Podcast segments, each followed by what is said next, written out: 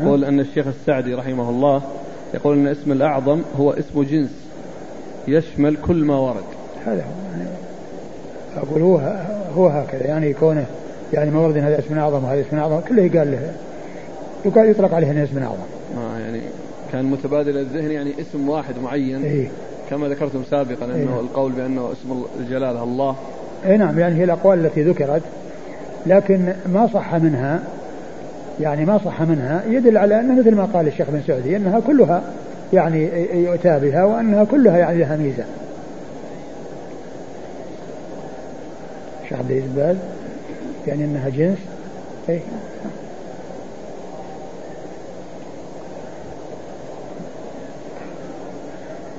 اسم جنس يشمل يشمل كل ما ورد بأنها مشتمل على الاسم الأعظم. يعني مثل هذه النصوص الثلاثة كلها. في غير غير هذه الآن. ما أذكر. مما صح. الحافظ يعني لما ذكر في الفتح كان يذكر يعني الأدلة على هذه الأشياء لا يعني بعضها ما يذكر الأدلة. قال حدثنا عثمان بن أبي شيبة قال حدثنا حفص بن غياث عن الأعمش عن حبيب بن أبي ثابت عن عطاء عن عائشة رضي الله عنها أنها قالت سرقت ملحفة لها فجعلت تدعو على من سرقها.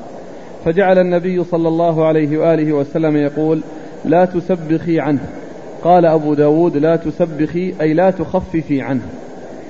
ثم أورد أبو داود رحمه الله حديث عائشة أنها سرقت لها ملحفة فجعلت تدعو على من سرقها فقال عليه الصلاة والسلام لا تسبخي عنه. قال يعني في توضيحها أي لا تخففي عنه يعني بدعائك عليه.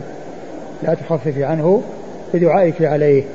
والحديث ضعفه الألباني ولا أدري يعني وش تضعيف لأن هو فيه حبيب أبي ثابت وهو معروف بكثرة التدليس وكثرة الإرسال.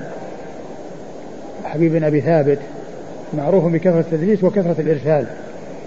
فيعني لا أدري هل هذا هو يعني يعني هذا هو السبب يعني فيه.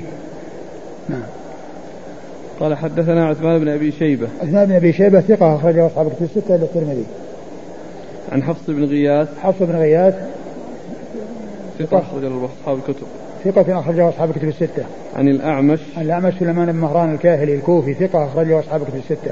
عن حبيب بن أبي ثابت. عن حبيب والأعمش أيضا مدلس عن حبيب بن أبي ثابت وهو آه، آه، ثقة كثير التدليس والإرسال إيش قال فيه؟ كثير التدليس والإرسال.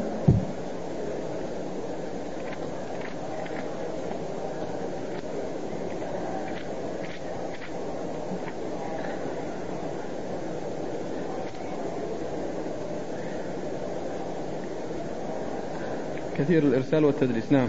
كثير الإرسال والتدليس نعم. عن عطاء. عن عطاء آه بن أبي رباح. يعني عن عائشة. نعم. ويروي عنه من هو اللي راح. يروي عنه حبيب بن أبي ثابت. حبيب بن أبي ثابت. هو يحتمل أن يكون عطاء بن أبي رباح وأن يكون عطاء بن يسار. لأن كل من الاثنين روى عنه حبيب وروى عن عائشة. لا هذا كل من الاثنين روى عنه حبيب بن أبي ثابت وكل منهما روى عن عائشة. وكل منهما ثقة. وأحدهما مدني والثاني مكي وكلهما قريبان من عائشة. أحدهما وهو عطاء بن يسار عند أهل المدينة وعطاء بن أبي رباح في مكة قريب منها. وكل منهما روى عن عائشة وكل منهما روى عنه آه، حبيب بن أبي ثابت. لكن نص المزي تحت الصحيح أن عطاء بن أبي رباح؟ نعم. على كل يعني الاثنان كل منهما ثقة وكل منهما حجازي. وحيث نص آه، المزي في تحفة الأشراف على أنه عطاء بن أبي رباح وهو المكي ثقة أخرجه أصحاب كتب الستة.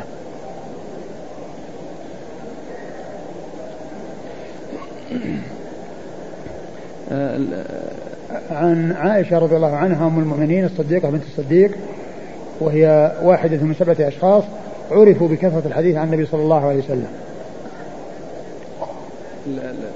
الحكم. وش الدعاء على من ظلم. والله الدعاء على من ظلم سائر. لكن هل الأفضل تركه؟ الأفضل. والله يعني لا شك الأفضل تركه ومن عفا وأصلح فأجره على الله. ثم أيضا يعني قوله لا تخففي عنه يعني لا تخففي عنه بدعائك عليه يعني فيه فيه شيء من حيث المعنى.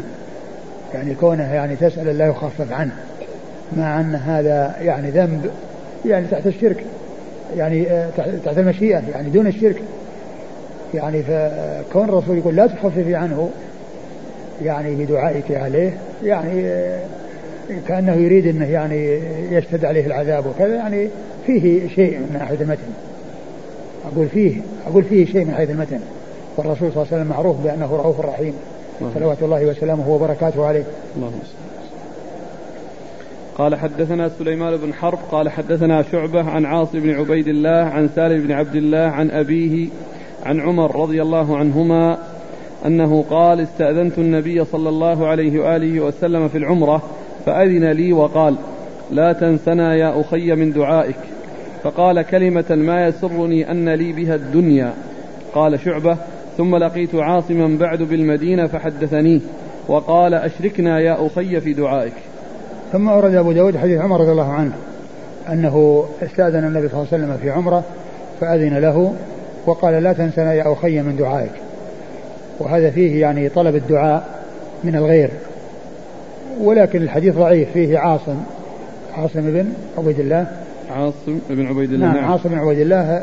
فيه هذا الرجل الضعيف. و فلا يحتج به في الحديث لأنه حديث ضعيف. ورد من, طريق شخص ضعيف وهو عاصم بن عبيد الله. وبعض أهل العلم يعني يستدل على ذلك بحديث قصة أويس القرني الذي يقول فيه النبي صلى الله عليه وسلم أنه يأتيكم من عمداد أهل اليمن رجل يقال له أويس وذكر شيئا من صفاته فمن وجده منكم فليطلب منه أن يستغفر له. فكان عمر رضي الله عنه وأرضاه يسأل الذين يأتون من اليمن ليذهبوا إلى إمداد الجيوش التي تذهب إلى إلى فارس وإلى يعني الفرس لقتالهم والجهاد في سبيل الله. فكان يسأل حتى لقي أويسا هذا الذي سأله عن الصفات التي ذكرها رسول الله صلى الله عليه وسلم. ثم قال له إن النبي صلى الله عليه وسلم قال كذا فطلب منه أن يستغفر له. فكان جوابه أن قال أنتم أصحاب رسول الله صلى الله عليه وسلم أنتم الذين يطلب منكم الاستغفار. يعني أنتم أولى بأن يطلب لأنكم أصحاب الرسول صلى الله عليه وسلم. فكل منهما يتواضع لله عز وجل. فعمر وهو من أهل الجنة وشهد له النبي صلى الله عليه وسلم في الجنة ولكون النبي صلى الله عليه وسلم قال هذا الكلام طلب من أويس أن يستغفر له. وأويس من جانبه يقول أنتم أصحاب الرسول صلى الله عليه وسلم أنتم الذين يطلب منكم الاستغفار أنتم يعني يعني أفضل وأعظم من غيركم. فبعض أهل العلم يستدل بهذا وبعضهم يقول أن هذه قضية خاصة. وشخص خاص قال فيه النبي صلى الله عليه وسلم كذا ولهذا طلب من هو خير منه. بل هو من خير من جميع الصحابة إلا أبي بكر لأن أويس تابعي وهو خير التابعين كما قال ذلك رسول الله. قال كما في صحيح مسلم إن خير التابعين رجل يقال له ويس. إن خير التابعين رجل يقال له ويس وهو خير التابعين. و ف يعني بعض أهل العلم يقول إن إن طلب الدعاء يعني لا يصلح ولا يليق من الإنسان إنه يطلب الدعاء وإنما يحرص على أن يكون داعيا داعيا هو ومتجها إلى الله ومقبلا على الله وملحا على الله. ما يكون شأنه أن يقول ادعوا لي ادعوا لي. وبعض أهل العلم يستدل بهذا الحديث على جواز ذلك. ولا شك أن الأولى كون الإنسان يعول على الله ويلح على الله ويقبل على الله ويكون مقبلا على الله عز وجل ما يكون شأنه أن يكون سائلا لغيره أن يدعو له. ويبدو أنه لا بأس بذلك. أقول لا بأس بذلك كما جاء في قصة أويس ولكن آه ما يصلح أن يكون شأن الإنسان أنه يغفل عن الدعاء ويكون همه أن يكون يسأل الناس أن يدعوا له. فالله تعالى يعني آه، آه، كل يسأله والله تعالى يقول وإذا سألك عبادي عني فإني قريب أجيب دعوة الداعي إذا دعان وقال ربكم ادعوني أستجيب لكم. نعم.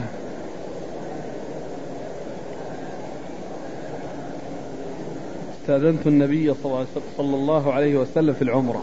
قيل إن هذه عمرة كان نذرها في الجاهلية فسأل النبي صلى الله عليه وسلم فأذن له.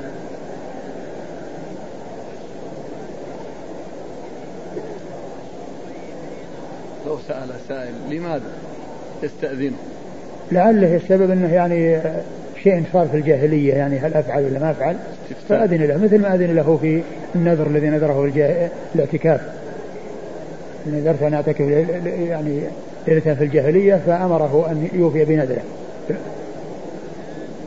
لعل هذا هو السبب في الاستئذان.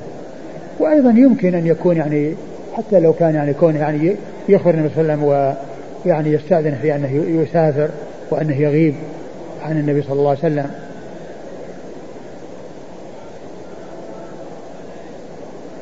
قال عمر رضي الله عنه فقال كلمة ما يسرني أن لي بها الدنيا. يعني أن هذه الكلمة سرته كثيرا كونه قال ادعوا لي أو لا تنسنا من دعائك. الرسول صلى الله عليه وسلم يقول لا تنسنا من دعائك. يعني آه، سر بذلك كثيرا. قال شعبة ثم لقيت عاصما بعد بالمدينة فحدثنيه وقال أشركنا يا أخي في دعائك. يعني بدلا من قوله لا تنسنا يعني بعد ذلك قال أشركنا. قال حدثنا سليمان بن حرب. سليمان بن حرب ثقة أخرجه أصحاب كتب الستة. عن شعبة. عن شعبة بن الحجاج الواسطي ثم البصري ثقة أخرج له أصحاب الكتب الستة. عن عاصم بن عبيد الله. عن عاصم بن عبيد الله وهو ضعيف أخرج له. البخاري في خلق أفعال العباد وأصحاب السنن.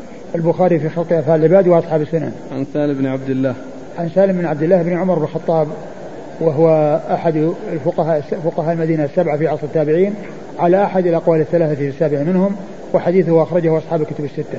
عن أبيه عن أبيه عبد الله بن عمر رضي الله تعالى عنهما وهو آه، الصحابي الجليل أحد العباد له الأربعة من الصحابة وأحد السبعة المعروفين بكثرة الحديث عن النبي صلى الله عليه وسلم. عن عمر. عن عمر أمير المؤمنين وثاني الخلفاء الراشدين الهادين المهديين صاحب المناقب الجمة والفضائل الكثير رضي الله عنه وحديثه أخرجه أصحاب كتب الستة. قال حدثنا زهير بن حرب قال حدثنا أبو معاوية قال حدثنا الأعمش عن أبي صالح عن سعد بن أبي وقاص رضي الله عنه أنه قال مر علي النبي صلى الله عليه وعلى آله وسلم وأنا أدعو بإصبعي فقال أحد أحد وأشار بالسبابة. ثم أورد أبو داود رحمه الله حديث سعد بن أبي وقاص أن النبي صلى الله عليه وسلم هو يدعو بإصبعيه يعني يشير بإصبعيه. فقال له النبي صلى الله عليه وسلم أحد أحد. يعني أشر إلى إلى الواحد بواحدة. أشر إلى الله بواحدة. وهي السبابة وأشار بإصبعه السبابة. أحد أحد مثل وحد وحد يعني مثل وكد وأكد وأرخ وورخ. أحد ووحد. يعني كل هذه الألفاظ يأتي فيها الهمزة ويأتي فيها الواو. يأتي وحد وأحد ووكد وأكد وورخ وأرخ.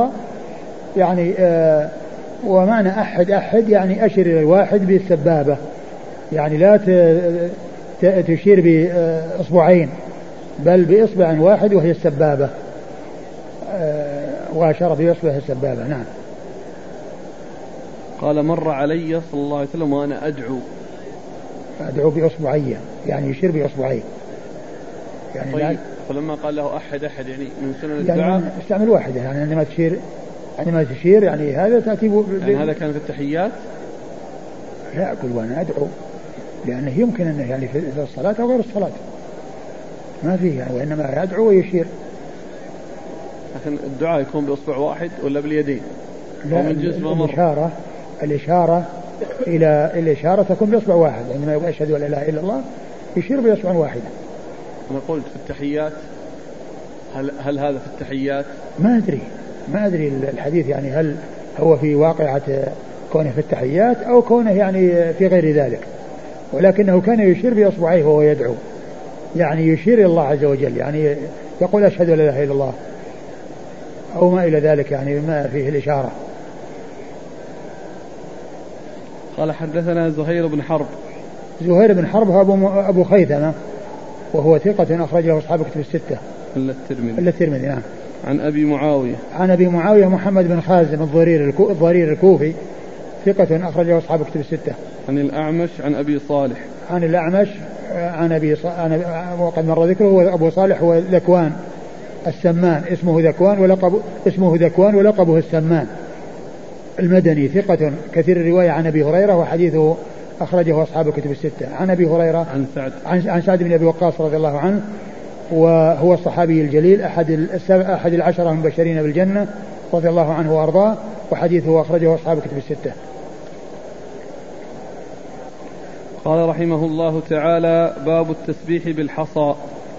قال حدثنا أحمد بن صالح قال حدثنا عبد الله بن وهب قال أخبرني عمرو أن سعيد بن أبي هلال حدثه عن خزيمة عن عائشة بنت سعد بن أبي وقاص عن أبيها رضي الله عنه أنه دخل مع رسول الله صلى الله عليه وآله وسلم على امرأة وبين يديها نوى أو حصى تسبح به فقال أخبرك بما هو أيسر عليك من هذا أو أفضل؟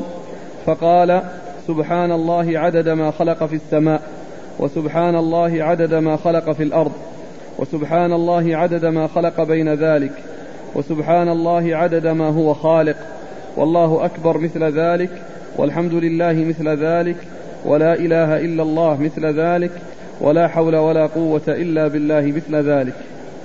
ثم ورد أبو داود رحمه الله هذه الترجمة التسبيح في الحصى. وهي ترجمة أخص من يعني مما مما ورد تحتها. لأن الذي ورد تحتها أول حديث فيه ذكر الحصى وأما الأحاديث الأخرى فهي أحاديث لا لا ذكر للحصى فيها. وهي يعني تشتمل على على تسبيح وعلى تهليل وعلى ذكر الله عز وجل. فالترجمة آه، ليس فيها شيء يتعلق ليس في الأحاديث التي وردت تحتها مما يتعلق بالعد بالتسبيح بالحصى إلا هذا الحديث الأول الذي هو آه، حديث المرأة. من هو الصحابي الذي معه؟ الذي سعد بن وقاص. سعد بن أبي وقاص. قال آه، مررت؟ دخلت؟ نعم. أنا ورسول نعم. نعم دخلت. دخل مع رسول الله صلى الله عليه وسلم على امرأة وبين دخل يديه. مع رسول الله صلى الله عليه وسلم وبين يديها نوى أو حصى. نوى الذي هو آه يعني في داخل التمر الذي هو عجم التمر يعني ال ال والحصى يعني إما هذا أو هذا يعني وكله يعني شيء يعني يعد به إما هذا وإما هذا يعني شك نوى أو حصى. فالنبي صلى الله عليه وسلم قال أخبرك بما هو أيسر عليك من هذا أو أفضل. أخبرك على ما هو أيسر من هذا أو أفضل يعني ما هو أيسر عليك يعني من حيث الكلفة وعدم التعب وأفضل مع ذلك يعني لأنه كلمات جامعة ومختصرة ومعناها واسع. هو سبحان فقال سبحان الله عدد ما خلق في السماء. سبحان الله عدد ما خلق في السماء وسبحان الله عدد ما خلق في الأرض وسبحان الله عدد ما خلق بين ذلك وسبحان الله عدد ما هو خالق. وكلمة عدد ما هو خالق يحتمل أن يكون يعني ما هو خالق في المستقبل بعدما خلق هذه الأشياء ويحتمل أن يكون ما هو خالق يعني في الأزل وفي المستقبل يعني فيكون من, من, من يعني من ذكر العام بعد الخاص أو ذكر الإجمالي بعد التفصيل. ولكن الحديث ضعيف غير ثابت لأن فيه آه، رجل في إسناده مجهول. لا يعرف وهو خزيمة. وهو خزيمة الذي في الإسناد. فالحديث غير صحيح وغير ثابت. وعلى هذا فلا يجوز العد بالحصى ولا بالتسبيح بالنوى. وكذلك مثلها المسبحة. ليس الإنسان يسبح. والتسبيح بالمسبحة أقل أحواله أن يكون أنه خلاف الأولى. وبعض أهل العلم يقول له بدعة. فالذي ينبغي أن الإنسان يبتعد عنه ولا يفعله وإنما يسبح بالأصابع. لأنه كما جاء في الحديث أنها مستنطقات كما سيأتي وأن النبي صلى الله عليه وسلم كان يسبح بأصابعه يعني ب يعني أنامل يمينه كما في بعض الأحاديث التي سيأتي ستأتي. فهذا هو الذي جاء عن رسول الله صلى الله عليه وسلم. وأما التسبيح بالحصى فقد جاء في هذا الحديث وهو غير صحيح لأن فيه هذا الرجل المجهول الذي لا يعرف وهو خزيمة الذي في إسناده. تقول سبحان الله يعني مثل هذا والله والله أكبر مثل ذلك والحمد لله مثل ذلك ولا حول ولا قوة إلا بالله. نعم. مثل ذلك. نعم. قال حدثنا أحمد بن صالح. أحمد بن صالح المصري ثقة أخرج حديث البخاري وأبو داود والترمذي في الشمائل. عن عبد الله بن وهب. عن عبد الله بن وهب المصري أيضا ثقة أخرجه أصحاب كتب الستة. عن عمرو. عن عمرو بن الحارث المصري ثقة أخرجه أصحاب كتب الستة. عن سعيد بن أبي هلال. عن سعيد بن أبي هلال المصري أيضا وهو ثقة صدوق. وهو صدوق أخرجه أصحاب كتب الستة. عن خزيمة. عن خزيمة وهو لا يعرف أخرج له. أبو داود والترمذي والنسائي. أبو داود والترمذي والنسائي. عن عائشة بنت سعد. عن عائشة بنت سعد وهي ثقة أخرجت أخرج لها البخاري وأبو داود والترمذي والنسائي. ثقة أخرجها البخاري وأبو داود والترمذي والنسائي. عن أبيها. عن أبيها سعد بن أبي وقاص رضي الله عنه وقد مر ذكره.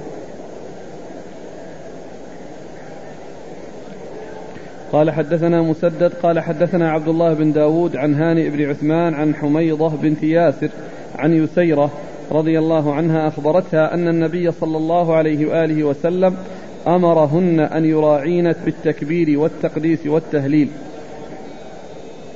وأن يعقدن بالأنامل فإنهن مسؤولات مستنطقات.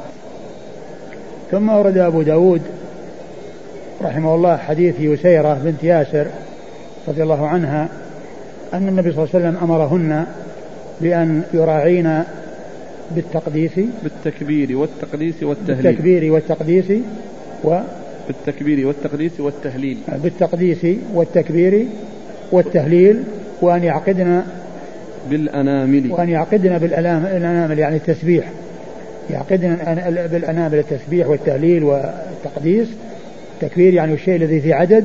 يعني يعد بالأنامل فإنهن مسؤولات مستنطقات مسؤولات يوم القيامة حيث يختم على الأفواه وتشهد الأيدي والأرجل بما كان يعمل الإنسان كما جاء ذلك في القرآن.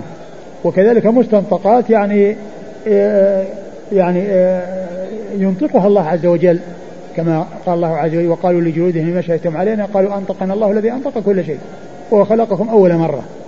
يعني فالله تعالى يعني يخلق فيها النطق ويجعلها تتكلم وكلامها على هيئة لا تعرف.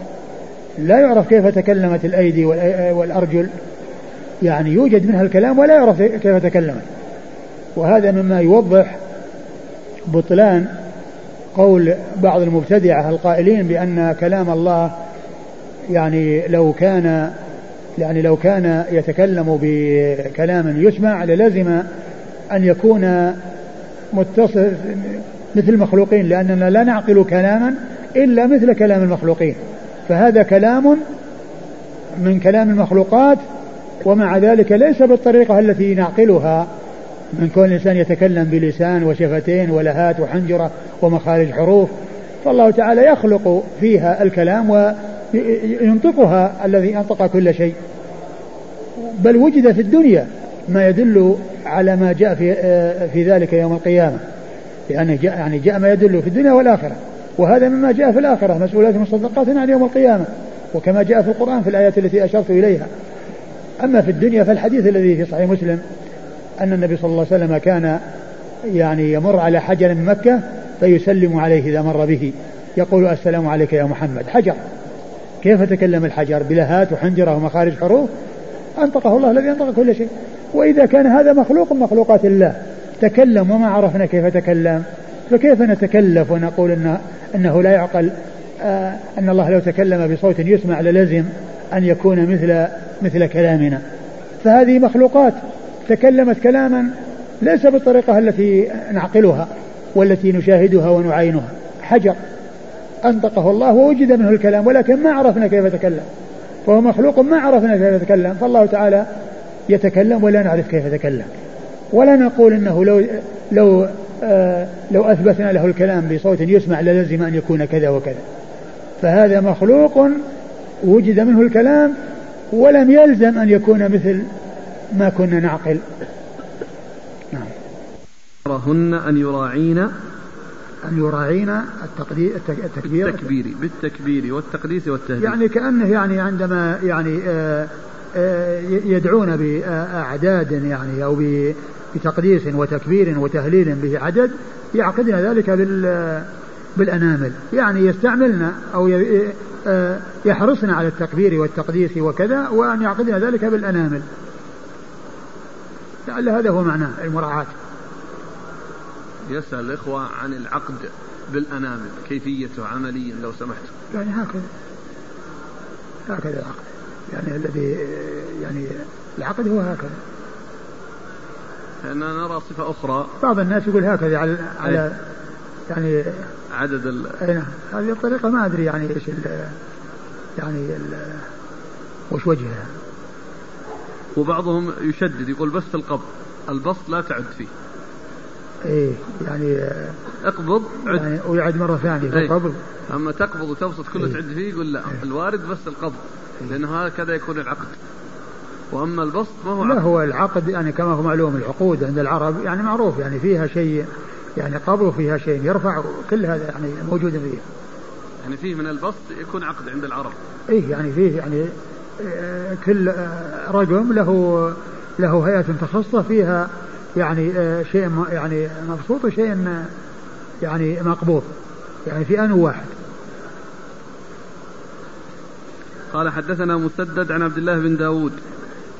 عبد الله بن داود هو الخريبي وهو ثقة أخرجه أصحاب الكتب الستة. البخاري أصحاب السنن البخاري وأصحاب السنن عن هانئ بن عثمان. عن هانئ بن عثمان وهو مج... مقبول أخرجه أبو داود الترمذي مقبول أخرجه أبو داود والترمذي. عن حميضة بنت عن ياسر. حميضة وهي مقبولة أخرج لها. أبو داود الترمذي أبو داود والترمذي. عن يسيرة نعم. وهي صحابية أخرجها أبو داود والترمذي. والترمذي.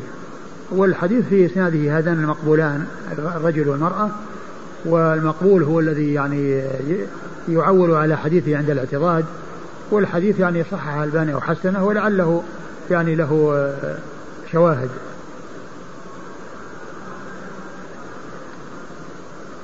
قال حدثنا عبيد الله بن عمر بن ميسرة ومحمد بن قدامة في آخرين. قالوا حدثنا عتام عن الأعمش عن عطاء بن السائب عن أبيه عن عبد الله بن عمرو رضي الله عنهما قال رأيت رسول الله صلى الله عليه وآله وسلم يعقد التسبيح. قال ابن قدامة بيمينه. ثم أورد أبو داود آه، حديث عبد الله بن عمرو العاص رضي الله عنهما أن النبي صلى الله عليه وسلم كان يعقد التسبيح وعند أحد الشيخين إضافة بيمينه لأن أبو داود له شيخان. أبو داود له فيه شيخان. هما محمد بن قدامة والثاني. عبيد الله بن عمر عبيد الله بن عمر القواريري. عبيد الله بن عمر. وهو والثاني الأول قال يعقد التسبيح. والثاني قال بيمينه. يعني أنه يعقد باليمين. وهذا دليل على أن عقد التسبيح الأولى والأفضل أن يكون باليمين. ولو فعل باليمين واليسار لا بأس بذلك لكن الأولى الاقتصار على اليمين. لهذا الحديث الذي ورد في ذلك عن رسول الله صلى الله عليه وسلم وهو أنه كان يعقد بيمينه. وهو أيضا مطابق لما جاء من كون اليمين تستعمل في الأمور ال- ال- المحمودة والأمور الطيبة واليسار تكون بخلاف ذلك. لكن يعني كونه يعني يبدأ باليمين ويثنى باليسار لا بأس بذلك. لكن الأولى الاقتصار على اليمين. لهذا الحديث الذي ورد وهو كونه بيمينه. قال بيمينه. نعم. قال حدثنا عبيد الله بن عمر بن ميسرة. عبيد الله بن عمر بن ميسرة وهو؟ ثقة أخرج البخاري ومسلم وداود النسائي ثقة أخرجه البخاري ومسلم وأبو داود والنسائي. ومحمد بن قدامة. محمد بن قدامة وهو ثقة ثقة أخرج له. أبو داود النسائي بن ماجه. أبو داود والنسائي وابن ماجه. قال في آخرين. في آخرين يعني فيه غير هؤلاء ولكن اقتصر على هذين الاثنين. قالوا حدثنا عثام. عثام وهو نعم. عثام. وهو صدوق أخرج البخاري وأصحاب السنن. صدوق أخرج له البخاري وأصحاب السنن. عن الأعمش عن عطاء بن عن السائب الأعمش وهو سليمان بن مهران الكاهلي مر ذكره عطاء بن السائب. هو صدوق اختلط وحديثه أخرجه البخاري وأصحاب السنن. عن أبيه واختلط هو وهناك جماعة رووا عنه وروايتهم عنه صحيحة لأنها قبل الاختلاط ومنهم الأعمش. فإن الحافظ بن حجر ذكر في تهذيب التهذيب في آخره بعد أن ذكر ما قيل في في ترجمته وما قيل فيه وفي اختلاطه قال تحصل من ذلك أن رواية فلان وفلان وفلان يعني صحيحة لأنها قبل الاختلاط. وهؤلاء ذكر ستة أشخاص وهم سفيان الثوري وشعبة بن الحجاج وزائدة بن قدامة وحماد بن زيد وأيوب السختياني وزهير بن معاوية. قال هؤلاء روايتهم عن صحيحة لأنها قبل الاختلاط وذكر في كتاب نتائج الأفكار الأعمش يعني مع يعني أضاف الأعمش.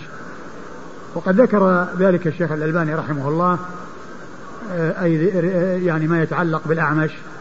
وموضعه من يعني وإحالته على نتائج الأفكار في السلسلة الصحيحة عند الحديث رقم 660 السلسلة الصحيحة عند ذكر عند الكلام على الحديث رقم 660 فإنه في الكلام عليه ذكر أن رواية الأعمش يعني عن عطاء بن السائب أنها من قبيل ما هو قبل الاختلاط. وهنا يعني كذلك لأنه موجود في الإسناد يروي عنه. عن عطاء عن أبيه وهو وهو السائب السائب بن يزيد وقيل مالك. ثقة أخرجه البخاري في المفرد وأصحاب السنن. ثقة أخرجه البخاري في المفرد وأصحاب السنن. عن عم عن عبد الله, عن عبد الله بن عمرو. بن العاص رضي الله تعالى عنهما الصحابي الجليل أحد العبادلة الأربعة من أصحاب النبي صلى الله عليه وسلم وحديثه أخرجه أصحاب الكتب الستة.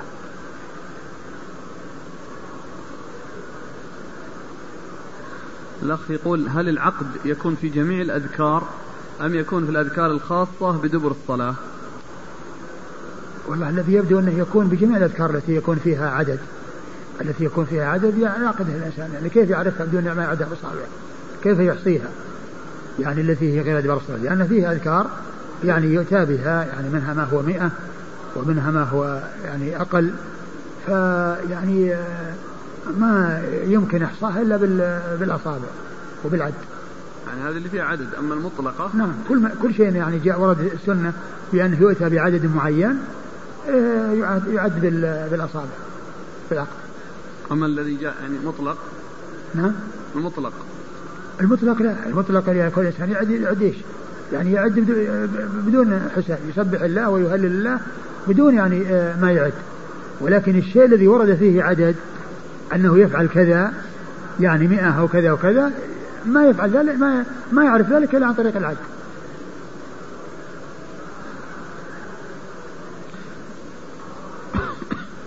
قال حدثنا داود بن أمية قال حدثنا سفيان بن عيينة عن محمد بن عبد الرحمن مولى آل طلحة عن كريب عن ابن عباس رضي الله عنهما أنه قال خرج رسول الله صلى الله عليه وآله وسلم من عند جويرية رضي الله عنها وكان اسمها برة فحول اسمها فخرج وهي في مصلاها ورجع وهي في مصلاها. فقال لم تزالي في مصلاك هذا؟ قالت نعم. قال قد قلت بعدك أربع كلمات ثلاث, ثلاث مرات. لو وزنت بما قلت لوزنتهن. سبحان الله وبحمده عدد خلقه ورضا نفسه وزنة عرشه ومداد كلماته. ثم ورد أبو داود حديث ابن عباس. حديث ابن عباس أن النبي صلى الله عليه وسلم يعني آه، خرج من عند جويرية ورجع إليها وهي في مصلاها وهي يعني تدعو وتسبح. فالنبي صلى الله عليه وسلم قال لقد قلت آه، أربع كلمات ثلاث مرات لو وزنت ما قلت لوزنته. سبحان الله وبحمده عدد خلقه ورضا نفسه وزنة عرشه ومداد كلماته. ف يعني هذا دعاء جامع أو ثناء جامع وتعظيم جامع. يعني آه، سبحان الله عدد خلقه وخلق الله عز وجل لا يحصيهم إلا هو سبحانه وتعالى. ورضا نفسه يعني حتى يرضى. وزنة عرشه الذي هو يعني آه الذي هو أكبر المخلوقات. ويعني مداد كلماته. قيل المقصود بذلك أنه المدد وأن أنه يعني لو قدر أن يعني أن أن أن أن ذلك يكال أو يوزن لا يعني لكان يعني أعظم من ذلك. لكن يمكن أن يقال المقصود بالمداد هو الحبر الذي يكتب به وكلمات الله لا يحصيها ليس لها حد وليس لها إحصاء. لأن كلام الله لا يتناهى. لأن الله تعالى متكلم بلا ابتداء ويتكلم بلا انتهاء فلا حصر لكلامه ولا نهاية لكلامه. وقد جاء في القرآن آيتان تدلان على أن كلام الله لا ينحصر. الآية الأولى في آخر سورة الكهف قل لو كان البحر مدادا لكلمات ربي لنفد البحر قبل أن تنفد كلمات ربي ولو جئنا بمثله مددا. هذه البحور الزاخرة والمحيطات.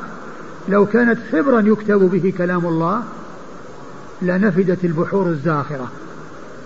ولو أضيف إليها أضعافها لأنها مهما كانت هي وإن عظمت وإن اتسعت وإن كبرت هي محدودة. ولكن كلام الله لا ينحصر. كلام الله لا ينحصر. والآية الثانية في سورة لقمان ولو أن ما في الأرض من شجرة أقلام والبحر يمده من بعد سبعة أبحر ما نفذت كلمة الله. الأشجار كلها تكون أقلام والبحور كلها تكون حبر. مداد يكتب به. ما تنفذ كلمات الله. فكلام الله لا ينحصر ولا ينتهي لأن الله متكلم بلا ابتداء ويتكلم بلا انتهاء. فلا حصر لكلامه. ومعنى ذلك أنه يعني إشارة إلى يعني هذه البحور. لعل ذلك إشارة إلى هذا الذي لو كان مدادا لنفد قبل أن ينفذ الكلام. يعني إشارة إلى سعته وإلى كثرته وإلى إلى عظمه. نعم. قال حدثنا داود بن أمية. داود بن أمية ثقة أخرجه أبو داود. نعم. ثقة أخرجه أبو داود. عن سفيان بن عيينة. سفيان بن عيينة المكي ثقة أخرجه أصحاب كتب الستة.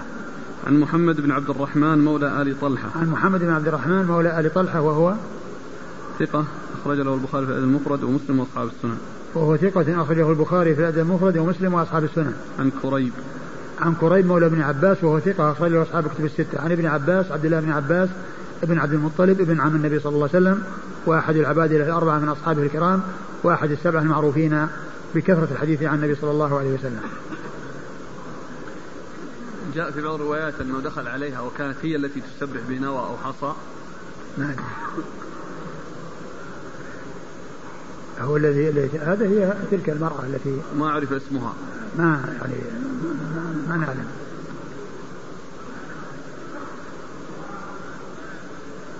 قال حدثنا عبد الرحمن بن إبراهيم قال حدثنا الوليد بن مسلم قال حدثنا الأوزاعي قال حدثني حسان بن عطية.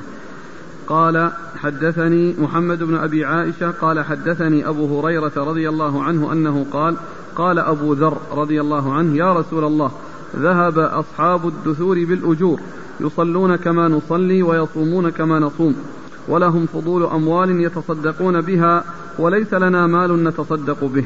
فقال رسول الله صلى الله عليه وآله وسلم يا أبا ذر ألا أعلمك كلمات تدرك بهن من سبقك ولا يلحقك من خلفك إلا من أخذ بمثل عملك؟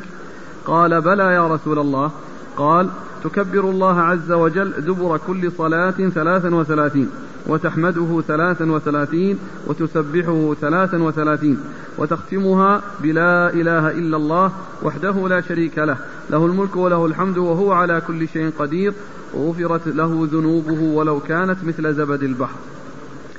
ثم ورد أبو داود رحمه الله حديث أبي ذر رضي الله عنه أنه قال يا رسول الله ذهب أصحاب الدثور بالأجور. يا رسول الله ذهب للدثور أصحاب الدثور بالأجور. الدثور يعني أصحاب الأموال وأصحاب الغنى والثروة يعني أنهم يعني يتصدقون وينفقون ويحسنون ويعني غيرهم ممن لا يكون كذلك لا يتمكن. فقال ألا أدلك؟ نعم ألا أعلمك كلمات تدرك بهن من سبقك ولا يلحقك من خلفك إلا من أخذ بمثل عملك. لا أدلك ألا أعلمك كلمات تدرك بها من سبقك ويلحق ولا, يلحق ولا يلحقك بها من خلفك إلا من عمل بمثل ما بمثل عملك. تكبر الله وتهلل الله تكبر الله عز وجل دبر كل صلاة 33 تكبر الله دبر كل صلاة 33 وتحمد الله نعم. مثل ذلك وتكبر وتسبح الله مثل ذلك. وتختمها, وتختمها بلا إله إلا الله وحده لا شريك له الملك وله الحمد وهو على كل شيء قدير. يعني آه، جاء هذا في حديث أبي ذر هنا عند أبي داود وجاء عن أبي هريرة في صحيح مسلم. آه، وقد أورد النووي في الأربعين النووية ذهب الدثور بالأجور والنعيم المقيم يصلون كما نصلي ويصومون كما نصوم ولهم فضول أعمالهم. يعني جاء فقراء المهاجرين قال جاء فقراء المهاجرين وقالوا يا رسول الله ذهب أهل الدثور بالأجور. والحديث موجود في الأربعين النووية وشرح الحافظ بن رجب في كتابه جامع العلوم. والحكام وهو مثل ما جاء في رواية أبي ذر هذه التي يرويها أبو هريرة عن أبي ذر رضي الله عنه.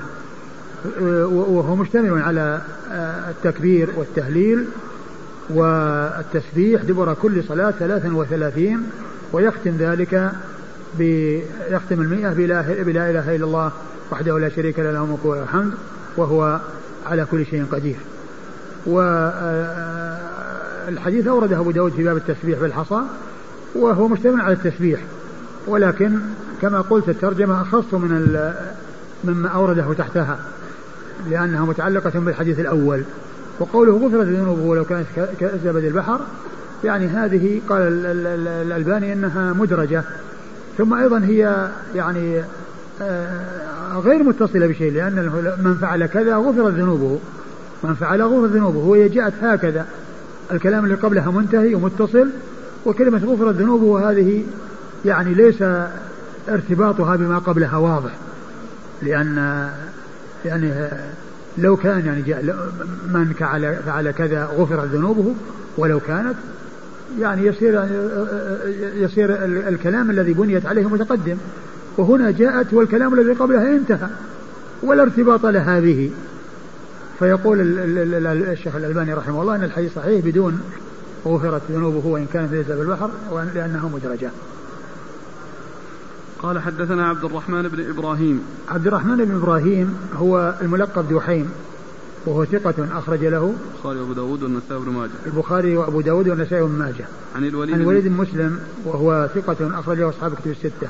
عن الأوزاعي. عن الأوزاعي عبد الرحمن بن عمرو الأوزاعي أبو عمرو ثقة فقيه أخرج له أصحاب كتب الستة.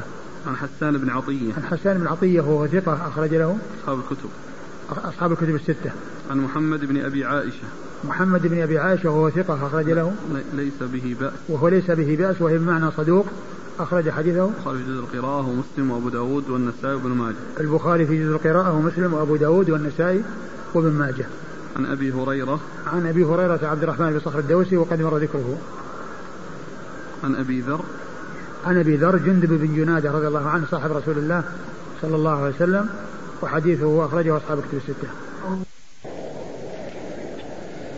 بسم الله الرحمن الرحيم. الحمد لله رب العالمين. الصلاة والسلام على عبد الله ورسوله نبينا محمد وعلى آله وصحبه أجمعين. أما بعد قال الإمام أبو داود السجستاني رحمه الله تعالى باب ما يقول الرجل إذا سلم. قال حدثنا مسدد قال حدثنا أبو معاوية عن الأعمش عن المسيب بن رافع عن وراد مولى المغيرة بن شعبة عن المغيرة عن المغيرة بن شعبة رضي الله عنه قال كتب معاوية رضي الله عنه إلى المغيرة بن شعبة رضي الله عنه أي شيء كان رسول الله صلى الله عليه وآله وسلم يقول إذا سلم من الصلاة فأملاها المغيرة عليه وكتب إلى معاوية قال كان رسول الله صلى الله عليه وآله وسلم يقول لا إله إلا الله وحده لا شريك له له الملك وله الحمد وهو على كل شيء قدير. اللهم لا مانع لما أعطيت ولا معطي لما منعت ولا ينفع ذا الجد منك الجد. بسم الله الرحمن الرحيم. الحمد لله رب العالمين. وصلى الله وسلم وبارك على عبده ورسوله نبينا محمد وعلى آله وأصحابه أجمعين. أما بعد يقول الإمام أبو داود السجستاني رحمه الله تعالى باب ما يقوله إذا سلم أي من الصلاة. إذا سلم من صلاته أي الصلاة المفروضة يعني ماذا يقول؟ والمقصود من ذلك ذكر الأذكار والأدعية التي آه، وردت بعد الفراغ من الصلاة المفروضة. وقد أورد أبو داود رحمه الله حديث عديدة. أولها حديث المغيرة بن شعبة رضي الله عنه أن أن أن معاوية كتب إليه ومولاه أو كاتبه وراد كاتبه وراد هو الذي يروي الحديث وأن معاوية كتب إلى أبي المغيرة يسأله عن ما كان يقوله النبي صلى الله عليه وسلم بعد الصلاة فكتب فأملى المغيرة على وراد الكتاب إلى معاوية بهذا الحديث الذي هو لا إله إلا الله وحده لا شريك له له الملك وله الحمد وهو على كل شيء قدير. اللهم لا مانع لما أعطيت ولا معطي لما منعت ولا ينفع ذا الجد منك الجد. وهذا يدلنا على آه، عناية الصحابة رضي الله عنهم وأرضاهم بالأحكام الشرعية آه، أخذا وأداء وتحملا وأن وأنه كان يكتب بعضهم إلى بعض ويسأل بعضهم بعضا عن السنن التي تكون عند المسؤول عن رسول المسؤول عن السنن مما كان لديه عن رسول الله صلى الله عليه وسلم.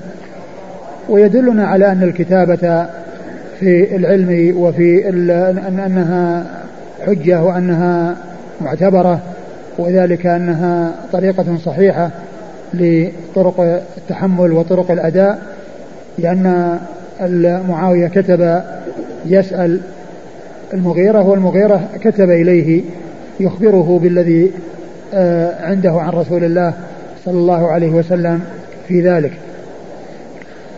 و ففيه عناية أصحاب رسول الله صلى الله عليه وسلم بالسنن وتلقيها وتعليمها والمكاتبة فيها لأن لأن هذا يدل على فضلهم ونبلهم رضي الله تعالى عنهم وأرضاهم وأنهم اجتهدوا في معرفة ما جاء عن رسول الله صلى الله عليه وسلم وتحمله وتبليغه وأدائه للناس.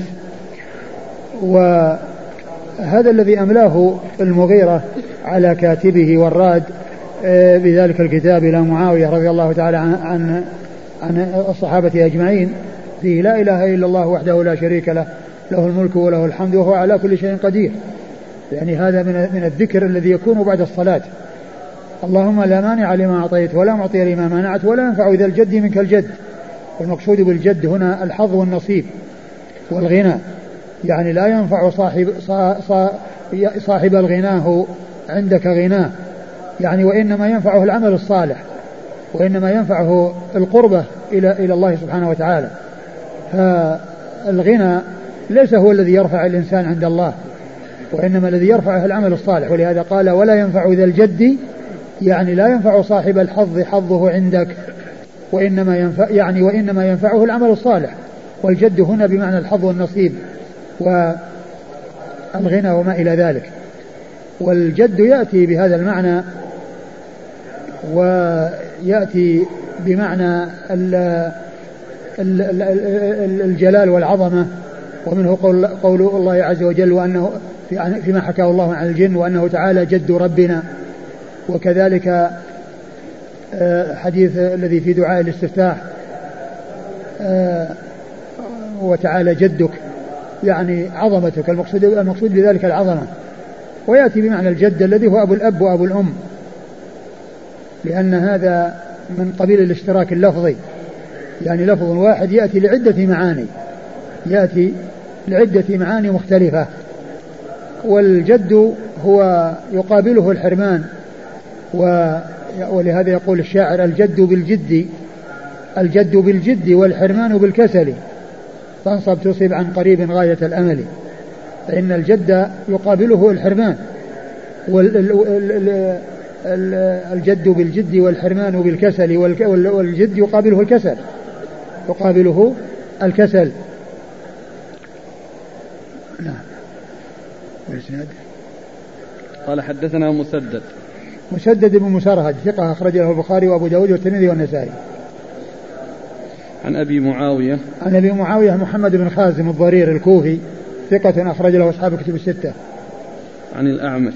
عن الأعمش سليمان بن مهران الكاهلي الكوفي ثقة أخرج له أصحاب كتب الستة. عن المسيب بن رافع. عن المسيب بن رافع وهو ثقة أخرج له أصحاب كتب الستة. عن وراد مولى عن وراد مولى المغيرة بن شعبة وهو ثقة أخرج له أصحاب كتب الستة. عن المغيرة. عن المغيرة بن شعبة رضي الله عنه صاحب رسول الله صلى الله عليه وسلم وحديثه أخرجه أصحاب كتب الستة.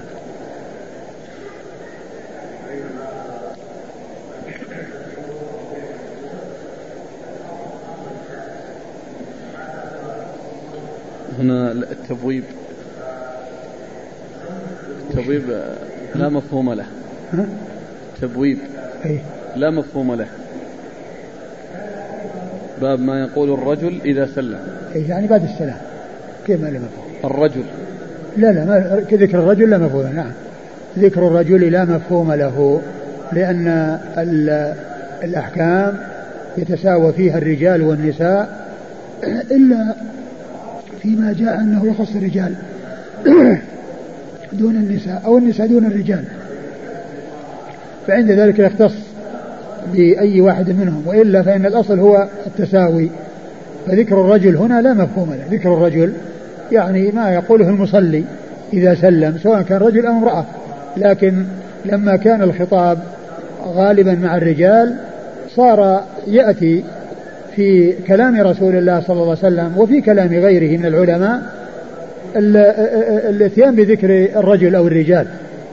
وقد جاء في أحاديث كثيرة عن رسول الله صلى الله عليه وسلم. يأتي فيها ذكر الرجال وليس الأمر خاصا بهم بل لهم وللنساء. مثل قوله صلى الله عليه وسلم لا تتقدموا رمضان بيوم أو يومين إلا رجلا كان يصوم صوما فليصوم. يعني وكذلك المرأة. من وجد متاعه عند رجل قد أفلس فهو أحق به من الغرماء. وكذلك المرأة. يعني إذا وجدت متاعها عند رجل قد أفلس. يعني في ال في ال في ذكر الرجل يعني أحيانا يأتي ولا مفهوم له. إذا سلم من الصلاة الفريضة أو النافلة. لا هذه الفريضة. يعني هذا الذكر إنما يؤتى به بعد الفريضة. قال حدثنا محمد بن عيسى قال حدثنا ابن علية عن الحجاج بن أبي عثمان عن أبي الزبير أنه قال سمعت عبد الله بن الزبير على المنبر رضي الله عنهما على المنبر يقول كان النبي صلى الله عليه وآله وسلم إذا انصرف من الصلاة يقول لا إله إلا الله وحده لا شريك له له الملك وله الحمد وهو على كل شيء قدير لا إله إلا الله مخلصين له الدين ولو كره الكافرون أهل النعمة والفضل والثناء الحسن لا إله إلا الله مخلصين له الدين ولو كره الكافرون. ثم ورد أبو داود حديث عبد الله بن الزبير رضي الله عنه. وأنه كان يخطب بذلك على المنبر. وهذا أيضا فيه بيان عناية أصحاب الرسول صلى الله عليه وسلم بالسنن وتبليغها للناس وأنهم كانوا يعلمون ذلك وهم على المنابر في الخطب يبينون السنن ويوضحونها للناس ويبلغونها للناس حتى يسمعها الجم الغفير الذين يسمعون الخطب. فهو دال على عناية أصحاب رسول الله صلى الله عليه وسلم بتبليغ السنن وبيان السنن التي جاءت عن المصطفى صلوات الله وسلامه وبركاته عليه. وهو دال على كمال نصحهم وحرصهم واجتهادهم وتبليغهم السنن عن رسول الله صلى الله عليه وسلم ورضي الله تعالى عنهم وأرضاهم. فمما فجاء فأورد أبو داود رحمه الله حديث عبد الله بن الزبير رضي الله عنه. أن النبي صلى الله آه، آه، حيث آه، يعني بين ذلك عن المنبر أن النبي أن النبي صلى الله عليه وسلم كان إيش قال؟ كان إذا انصرف من الصلاة يقول. كان إذا انصرف من الصلاة. إذا انصرف من صلاته إذا فرغ من صلاته أي المفروضة يقول لا إله إلا الله. وحده لا شريك له. لا إله إلا الله وحده لا شريك له له الملك وله الحمد وهو على كل شيء قدير. لا إله إلا الله مخلصين له الدين. ولو, كره, ولو كره الكافرون أهل الثناء والمجد. أهل النعمة والفضل والثناء. أهل النعمة والفضل. والثناء الحسن. والثناء الحسن. لا إله إلا الله مخلصين له الدين. ولو كره الكافرون. يعني جاءت مرتين في هذا الحديث. لكن الحديث نفسه جاء عند مسلم وعند وعند الترمذي في التعليق. خرجه مسلم والترمذي. والنسائي. مسلم والنسائي. عند مسلم والنسائي ليس في ذكر التكرار الذي هو لا إله إلا الله مخلصين له الدين ولو كره الكافرون وإنما جاء مرة واحدة وإنما جاء مرة واحدة. فهذا من الذكر الذي شرع بعد الصلوات المكتوبة. يعني هذا الذي جاء في حديث ابن الزبير وكذلك الذي جاء في حديث آه المغيرة بن شعبة المتقدم. كل ذلك من الذكر الذي يكون بعد الصلاة وهو من الثناء على الله عز وجل لأنه ذكر وثناء. هذه الأذكار ترفع بها يرفع بها الصوت؟ نعم يرفع بها الصوت. يعني سبق أن مر مر بنا الحديث الذي فيه أن أن رفع الصوت بالذكر حين ينصرف الناس كان من المكتوبة كان على عهد رسول الله صلى الله عليه وسلم. مر بنا حديث في سنن أبي داود. وكذلك والحديث هو في الصحيحين. قال حد نعم بين إيش؟ اي نعم يعني كلها يعني هذا يؤتى به وهذا يؤتى به. هذا الذي في حديث المغيرة يؤتى به وهذا يؤتى به كلها يجمع بينه. لا يقال هذا يتابع على حدة وهذا على حدة وإن هذا كله مجموعة من من الذكر المشروع بعد الصلاة.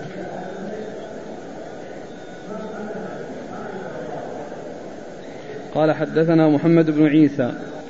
محمد بن عيسى الطباع وهو ثقة أخرج البخاري تعليقا وأبو داود الترمذي في الشمال والنسائي وابن ماجه. ثقة أخرجه البخاري تعليقا وأبو داود والترمذي في الشمائل والنسائي وابن ماجه. عن ابن علية. عن ابن علية إسماعيل بن إبراهيم بن مقسم الأسدي المشهور بابن علية. ثقة أخرج له أصحاب الكتب الستة. عن الحجاج بن أبي عثمان. عن الحجاج ابن أبي عثمان وهو ثقة أخرج له أصحاب الكتب. نعم. وهو ثقة أخرج له أصحاب الكتب الستة. عن أبي الزبير. عن أبي الزبير محمد بن مسلم بن تدرس. المكي وهو صدوق أخرج له أصحاب الكتب الستة. عن عبد الله بن الزبير. عن عبد الله بن الزبير بن العوام رضي الله تعالى عنهما آه، أحد العبادلة الأربعة من أصحاب رسول الله صلى الله عليه وسلم ورضي الله تعالى عنه وأرضاه وحديثه أخرجه أصحاب الكتب الستة. قال حدثنا محمد بن سليمان الأنباري قال حدثنا عبده عن هشام بن عروة عن أبي الزبير أنه قال كان عبد الله بن الزبير رضي الله عنهما يهلل في دبر كل صلاة. فذكر نحو هذا الدعاء زاد فيه ولا حول ولا قوة إلا بالله لا إله إلا الله لا نعبد إلا إياه له النعمة وساق بقية الحديث. ثم ذكر الحديث من طريق أخرى وفيه الزيادة يعني على على ما تقدم. يعني وهو ذكر آه، لا إله إلا الله ولا نعبد إلا إياه. يعني بالإضافة إلى أهل الثناء وأهل الثناء والمجد والثناء الحسن. يعني آه، معه أيضا في هذه الرواية أو زيادة من هذا الطريق. لا إله إلا الله ولا نعبد إلا إياه. نعم. الإسناد قال حدثنا محمد بن سليمان الأنباري. محمد بن سليمان الأنباري ثقة أخرجه أبو داود. صدوق. صدوق أخرج له أبو داود. عن عبده. عن عبده بن سليمان وهو ثقة أخرج له أصحاب الكتب الستة. عن هشام بن عروة. عن هشام بن عروة وهو ثقة أخرج له أصحاب الكتب الستة. عن أبي الزبير عن عبد الله. عن أبي الزبير عن عبد الله وقد مر ذكرهما.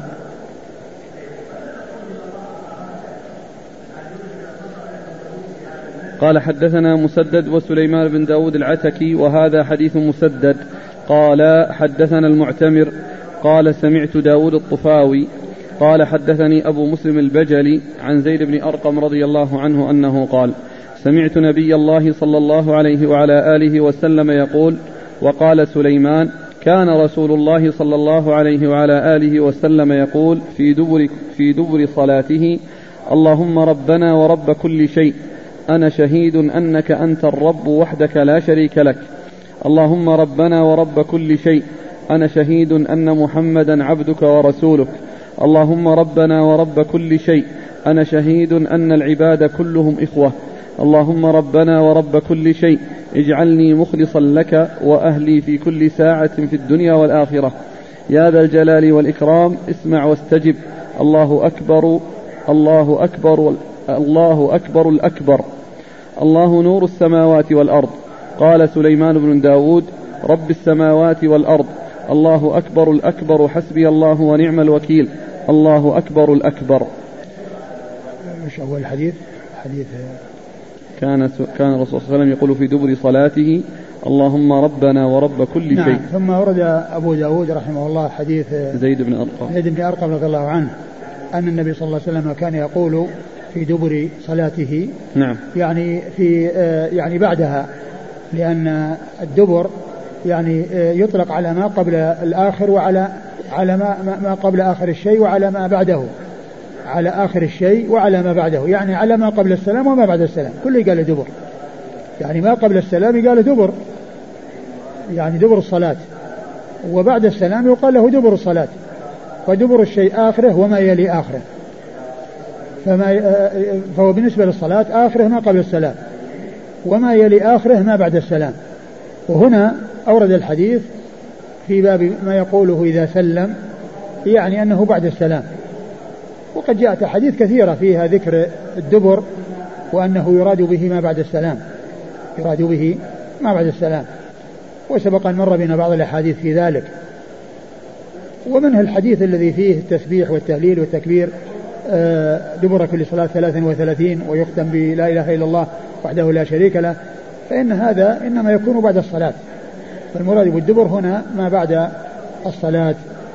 آه ثم ورد هذا الحديث الطويل الذي هذا الدعاء الطويل المشتمل على على يعني آه هذه ال ال ال الألفاظ وهو حديث ضعيف غير ثابت عن رسول الله صلى الله عليه وسلم. فيه من هو لين الحديث وفيه من هو مقبول. فيه من هو لين الحديث وفيه من هو مقبول فهو غير ثابت عن رسول الله صلى الله عليه وسلم. ولهذا فإنه لا يشرع الإتيان به وإنما يؤتى بالأشياء الثابتة آه، عن رسول الله صلى الله عليه وسلم. نعم. قال حدثنا مسدد هو سليمان بن داود العتكي. مسدد مر ذكره سليمان بن داود العتكي هو أبو الربيع الزهراني وهو ثقة أخرج له أبو داود. البخاري ومسلم وداود النسائي. البخاري ومسلم وأبو داود النسائي. قال وهذا حديث مسدد. قال حدثنا المعتمر. المعتمر بن سليمان بن طرخان التيمي ثقة أخرج له أصحاب كتب الستة. عن داود الطفاوي. عن داود الطفاوي وهو لين الحديث أخرج له. أبو داود والنسائي. أخرجه أبو داود والنسائي. عن أبي مسلم البجلي. عن أبي مسلم البجلي وهو مقبول أخرج حديثه. أبو داود والنسائي. أبو داود والنسائي. عن زيد بن أرقم. عن زيد بن أرقم رضي الله عنه صاحب رسول الله صلى الله عليه وسلم وحديثه أخرجه أصحاب كتب الستة. الألفاظ ما فيها نكارة؟ والله يعني آه، فيها يعني نعم أقول فيها ألفاظ غريبة. أنا شهيد أن العبادة وكذلك أنا شهيد وكذا. كلهم إخوة. نعم, نعم اسمع واستجب. نعم. سبحان الله. نعم يعني فيه أقول أقول المتن فيه ما فيه والإسناد فيه من هو لين الحديث ومن هو مقبول. والمقبول أعلى من لين الحديث. يعني لين الحديث يعني آه المقبول هو الذي يقبل إذا توبع و وإذا لم يعني هذا والذي أقل منه هو لين الحديث. شوف هذا عندك التغيير. قال حدثنا عبيد الله بن معاذ قال حدثنا أبي قال حدثنا عبد العزيز بن أبي سلمة عن عمه الماجشون بن أبي سلمة عن عبد الرحمن الأعرج عن عبيد الله بن أبي رافع عن علي بن, عن علي بن أبي طالب رضي الله عنه أنه قال كان النبي صلى الله عليه وعلى آله وسلم إذا سلم من الصلاة قال اللهم اغفر لي ما قدمت وما أخرت وما أسررت وما أعلنت وما أسرفت وما أنت أعلم به مني أنت المقدم وأنت المؤخر لا إله إلا أنت. ثم ورد أبو داود رحمه الله حديث علي بن أبي طالب رضي الله عنه. أن النبي صلى الله عليه وسلم يقول إذا سلم من الصلاة يقول اللهم اغفر لي ما قدمت وما أخرت وما أسررت وما أعلنت وما, وما أنت أعلم به مني. أنت المقدم وأنت المؤخر لا إله إلا أنت. وهذا يدلنا على أن الصلاة آه، يكون بعدها دعاء وأنه ليس مجرد ذكر. بل إن أول شيء يكون بعد الصلاة هو الدعاء وهو أستغفر الله أستغفر الله أستغفر الله ثلاث مرات. لأن الاستغفار هو دعاء. أستغفر الله يعني أطلب من الله المغفرة أسأل الله المغفرة. هذا هو معنى أستغفر الله ثلاث مرات. يعني فبعد الصلاة فيه ثناء وفيه دعاء. وهذا الحديث يدل على الدعاء يعني بعد الصلاة.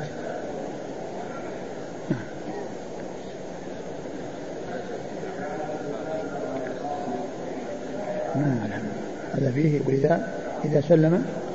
اللفظ اللي عندنا نعم. اللفظ اللي عندنا إذا سلم. إذا سلم من صلاته وهو أتى به تحت ترجمة ما يقوله إذا سلم. ولكن يعني كما هو معلوم قبل السلام قبل الصلاة قبل السلام يتخير من الدعاء ما شاء. صحيح أن الدعاء قبل السلام أفضل من الدعاء بعد السلام. والله هو هو جاء يعني الترغيب فيه والحث عليه يعني قبل قبل قبل الصلاة قبل السلام. يعني مما يدل على أهميته. قال حدثنا عبيد الله بن معاذ. عبيد الله بن معاذ بن معاذ العنبري ثقة أخرجه البخاري ومسلم وأبو داود والنسائي. عن أبيه. عن أبيه معاذ بن معاذ العنبري ثقة أخرج له أصحاب الكتب الستة. عن عبد العزيز بن أبي سلمة. عن عبد العزيز بن أبي سلمة الماجشون وهو ثقة أخرج له أصحاب الكتب الستة. عن عمه الماجشون بن أبي سلمة. عن عمه الماجشون وهو يعقوب بن أبي سلمة. يعقوب بن أبي سلمة. الماجشون هذه لقب يعني وليست اسم وإنما اسمه يعقوب. وهم جماعة يعني يقال لهم الماجشون. وهو صدوق أخرج له مسلم وأبو داود الترمذي والنسائي. مسلم وأبو داود الترمذي والنسائي. عن عبد الرحمن الأعرج. عن عبد الرحمن الأعرج وهو عبد الرحمن بن هرمز. الأعرج الأعرج لقب وهو ثقة أخرج له أصحاب الكتب الستة. عن عبيد الله بن أبي رافع. عن عبيد الله بن أبي رافع وهو ثقة أخرج له أصحاب الكتب. نعم. أخرج له أصحاب الكتب الستة. عن علي بن أبي طالب. عن علي بن أبي طالب أمير المؤمنين ورابع الخلفاء الراشدين الهادين المهديين أبو السبطين صاحب المناقب الجمة والفضائل الكثيرة رضي الله تعالى عنه وأرضاه وحديثه أخرجه أصحاب الكتب الستة.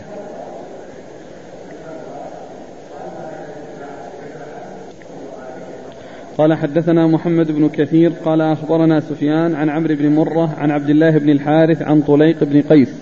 عن ابن عباس رضي الله عنهما أنه قال كان النبي صلى الله عليه وآله وسلم يدعو رب أعني ولا تعن علي وانصرني ولا تنصر علي وامكر لي ولا تمكر علي واهدني ويسر هداي إلي وانصرني على من بغى علي اللهم اجعلني لك شاكرا لك ذاكرا لك راهبا لك مطواعا إليك مخبتا أو منيبا رب تقبل توبتي واغسل حوبتي وأجب دعوتي وثبت حجتي واهد قلبي وسدد لساني واسلل سخيمة قلبي. ثم ورد أبو داود حديث ابن عباس. حديث عبد الله بن عباس رضي الله تعالى عنهما وليس فيه ذكر أنه بعد السلام وإنما فيه أنه دعاء. كان يدعو؟ نعم. كان النبي صلى الله عليه وسلم يدعو. نعم كان يدعو فيقول رب أعني ولا تعن علي. رب أعني ولا تعن علي. يعني بأن يعينه ويوفقه وأن لا يعين عليه وأن لا يعين عليه بأن آه، آه، آه، يلحق به الضرر من غيره. وانصرني. نعم وانصرني ولا تنصر. وانصرني ولا تنصر علي. و وامكر لي ولا تمكر. لي ولا تمكر علي. يعني أن يكون المكر من الله له ولا يكون من الله عليه. نعم. واهدني ويسر هداي إلي. واهدني ويسر هداي إلي أيوة. وانصرني على من بغى علي. نعم. اللهم اجعلني لك شاكرا لك ذاكرا لك راهبا لك مطواعا إليك مخبتا أو منيبا. رب وهذا فيه وهذه الألفاظ فيها حذف واو العطف. يعني لك كذا ولك كذا ولك كذا. وحذف الواو يأتي يعني في اللغة يعني حذف واو العطف. وهذا منه. ومنه قول الله عز وجل في أول سورة الغاشية وجوه يومئذ خاشعة عاملة تصلى عاملة ناصبة تصلى نارا حامية تسقى من عيانها ليس لهم طعام إلا من ضريع لا يسمن ولا يغني من جوع وجوه يومئذ ناعمة يعني ووجوه ووجوه فحذفت واو العطف. فحذف واو العطف سائغ وقد جاء في القرآن والسنة وهذا مما جاء في السنة عن رسول الله صلى الله عليه وسلم. نعم. لك شاكرا لك ذاكرا لك مطواع لك راهبا لك راهبا يعني الرهبة هو هو الخوف الرهبة من الله لأن مقابل الرغبة يدعون رغبا ورهبا يعني خوفا ورجاء. لك مطواعا يعني مطيع مطواع يعني يعني صيغة مبالغة من الطاعة. نعم. إليك مخبتا أو منيبا. إليك مخبتا أو منيبا يعني يعني الإخبات هو الخشية هو الذل أو منيبا والإنابة هي الرجوع. نعم. رب تقبل توبتي واغسل حوبتي. والحوبة قيل هي الذنب. وكونه يغسل يعني تغسل مثل ما جاء في الحديث واغسلني من خطايا كما ونقيني من خطايا واغسلني من خطايا كما ينقى الثوب الأبيض من الدنس. وأجب دعوتي وثبت حجتي. وثبت حجتي يعني في الدنيا يعني كونه يعني يكون كلامه مستقيما وفي الآخرة كونه آه، يسدد ويوفق لأن يكون عند السؤال آه، آه، عند السؤال موفقا للجواب الصواب واهد قلبي وسدد لساني واسلل سخيمة قلبي. واسلل سخيمة قلبي يعني آه، ما فيه من الحقد يعني الحقد والضغن والأشياء التي تكون في القلوب مما يعني تعتريه يعني مما هي مذمومة وغير محمودة. قال حدثنا محمد بن كثير. محمد بن كثير العبدي ثقة أخرجه أصحاب كتب الستة. عن سفيان. عن سفيان هو الثوري سفيان بن سعيد المسروق الثوري ثقة. فقيه أخرج له أصحاب الكتب الستة. عن عمرو بن مرة. عن عبد مرة الهمداني وهو ثقة أخرج له أصحاب الكتب الستة. عن عبد الله بن الحارث. عن عبد الله بن الحارث عن عن طريق؟ عن طريق وهو النجراني عبد الله بن الحارث النجراني وهو ثقة أخرج البخاري في الأدب المفرد ومسلم وأصحاب السنن. ثقة أخرجه البخاري في الأدب المفرد ومسلم وأصحاب السنن. عن طليق بن قيس. عن طليق بن قيس وهو ثقة أخرج له البخاري في الأدب المفرد وأصحاب السنن. وهو ثقة أخرج له البخاري في الأدب المفرد وأصحاب السنن. عن ابن عباس. عن ابن عباس وقد مر ذكره.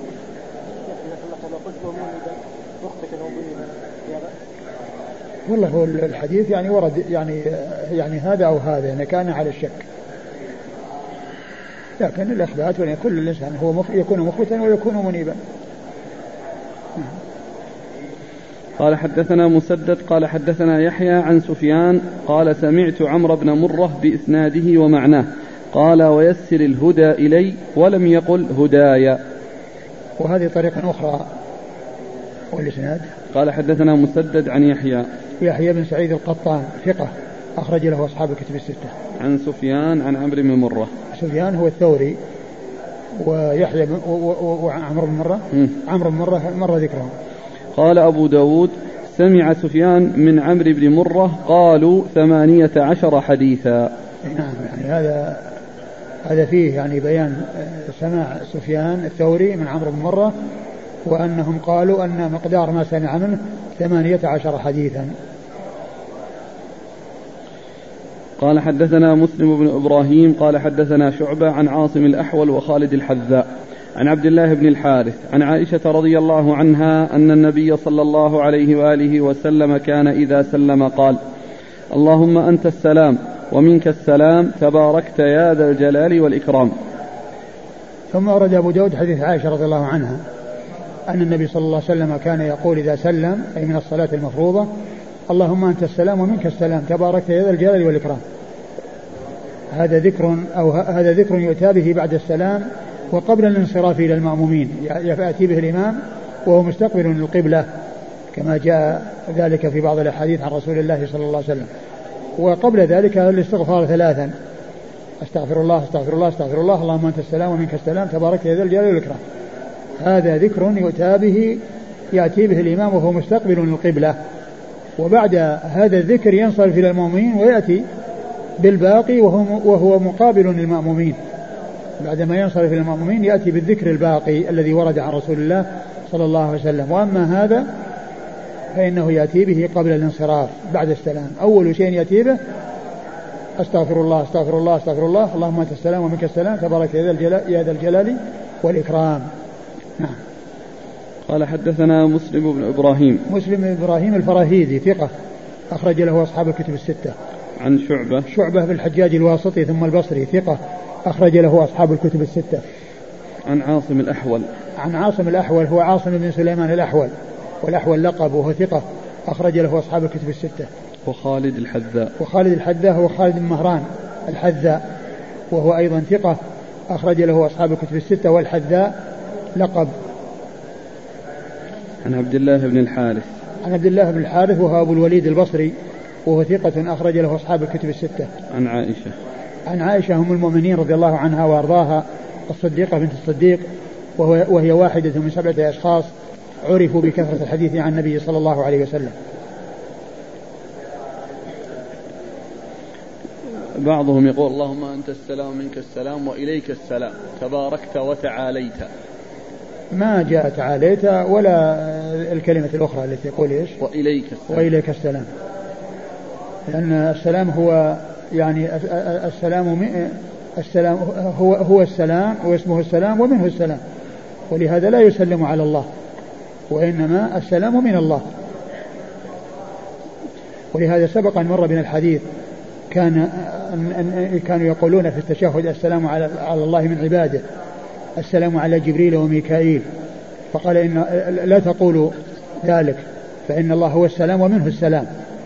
يعني ما تقولوا السلام على الله من عباده إنهم يسلمون عليه. وإنما السلام منه لهم.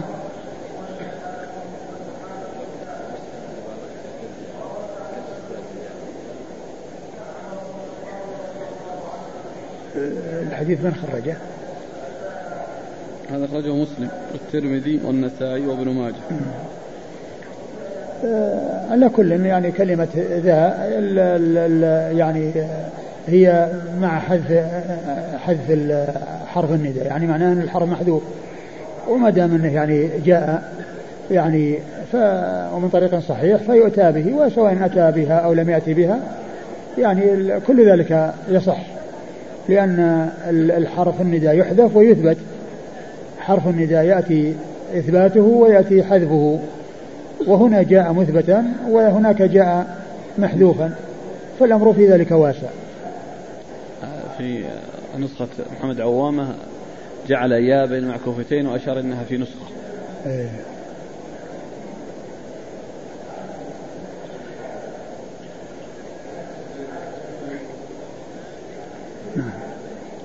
قال حدثنا إبراهيم بن موسى قال أخبرنا عيسى عن الأوزاعي عن أبي عمار عن أبي أسماء عن ثوبان مولى رسول الله صلى الله عليه وسلم رضي الله عنه أن النبي صلى الله عليه وآله وسلم كان إذا أراد أن ينصرف من صلاته استغفر ثلاثا استغفر ثلاث مرات ثم قال اللهم فذكر معنى حديث عائشة رضي الله عنها.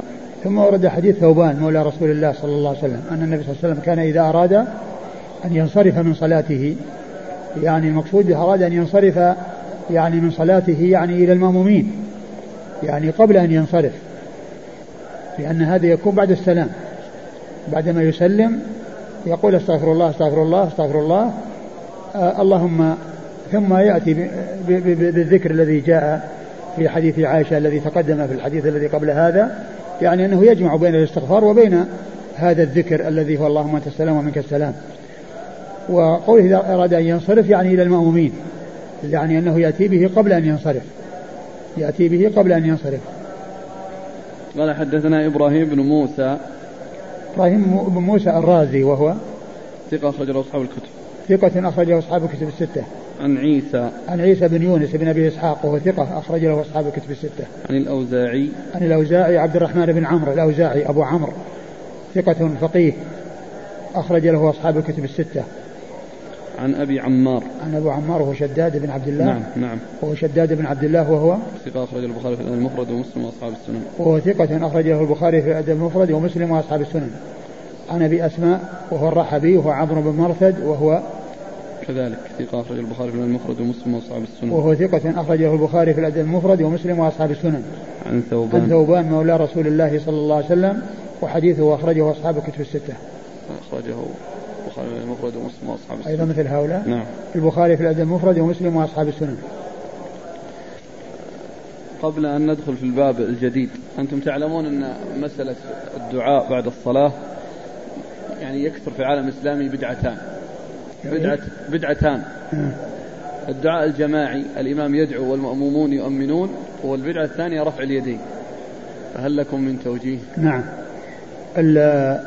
المعروف عن الصحابة رضي الله عنهم وأرضاهم مع رسول الله صلى الله عليه وسلم أنهم أن كل واحد يسبح لنفسه ويهلل لنفسه ويأتي بالذكر لنفسه دون أن يكون هناك يعني آه، صوت جماعي بأن يأتي الإمام يأتي بالذكر وهم يأتون وراءه. هذا من الأمور المحدثة. وإنما كل واحد يأتي بالدعاء لنفسه وليس هو المأموم هو الذي يأتي بالدعاء والباقون يأتون وراءه أو يؤمنون يأتون بالذكر وراءه. لا ليس هذا ليس هذا من السنة بل هذا من الأمور المحدثة. والنبي صلى الله عليه وسلم ما كان يفعل ذلك ما كان يأتي بالذكر وهم يرددون وراءه الذكر. يرددون وراءه الذكر يعني مثل المعلم الذي يعلم الصبيان. يعني ما حصل شيء من هذا وإنما كان كل يعرف الذكر ويأتي به لنفسه. وأما رفع اليدين بالدعاء بعد الصلاة فإن هذا أيضا لم يثبت عن رسول الله صلى الله عليه وسلم لأن النبي عليه الصلاة والسلام هو إمام الناس هو إمامهم دائما وأبدا هو الذي يصلي بهم ولم يعهد ولم ينقل أنه حصل رفع اليدين بعد الصلاة من رسول الله صلى الله عليه وسلم وأصحابه رضي الله عنهم وأرضاهم. فدل هذا على أن أن ذلك لا يصلح وأنه لا يفعل. وسبق أن ذكرت أن رفع اليدين بالدعاء له ثلاث أحوال. حال ورد فيها رفع اليدين فترفع اليدين وذلك فيما جاءت في السنة عن رسول الله صلى الله عليه وسلم. وحال آه، ما جاء فيها رفع اليدين كالخطبة خطبة الجمعة فإنه لا ترفع الأيدي فيها. إلا في الاستسقاء. إذا استسقى فإنه يرفع يديه لأن النبي صلى الله عليه وسلم ما كان يرفع يديه وهو يخطب إلا في الاستسقاء. فلا يرفع يديه ولا المأمون يرفعون أيديهم. وكذلك بعد الصلاة المفروضة لأن النبي صلى الله عليه وسلم هو إمام الناس وصلاته بالناس يعني آه، هو الذي يصلي بالناس دائما ولم ينقل أنه حصل رفع اليدين منه ولا من الصحابة معه رضي الله تعالى عنهم وأرضاهم. أحسن الله إليك. بعض طلبة العلم إذا سلم يكبر تكبيرة واحدة ثم يبدأ يقول استغفر الله استغفر الله ويستدل بما أخرجه البخاري في صحيح عن ابن عباس كنا نعرف انقضاء صلاة رسول الله صلى الله عليه وسلم بالتكبير. يعني هذا غير واضح أنه يؤتى به بعد السلام مباشرة. وإنما يعني لا شك أن الصلاة بعدها تكبير وبعدها غير تكبير. يعني وجاء في بعض الروايات يعني عدم ذكر, ذكر التكبير وإنما ذكر الذكر. أن رفع الصوت بالذكر حين ينصرف الناس من المكتوبة كان على عهد رسول الله صلى الله عليه وسلم. فالدعاء بعد الصلاة الذكر بعد الصلاة فيه تكبير وفيه غير تكبير. وأما كونه يؤتى بالتكبير مباشرة فلم يأتي أن النبي صلى الله عليه وسلم كان إذا سلم قال الله أكبر. وإنما كان يقول أستغفر الله أستغفر الله أستغفر الله. والاستغفار بعد أداء العبادات جاء كما جاء في الصلاة وجاء في الحج يعني بعد أداء العبادة للاستغفار من التقصير ومن النقص الذي يحصل الإنسان. نعم. الأخ يسأل معنى السلام. اللهم أنت السلام. يقول إيش معنى السلام؟ السلام اسم من أسماء الله.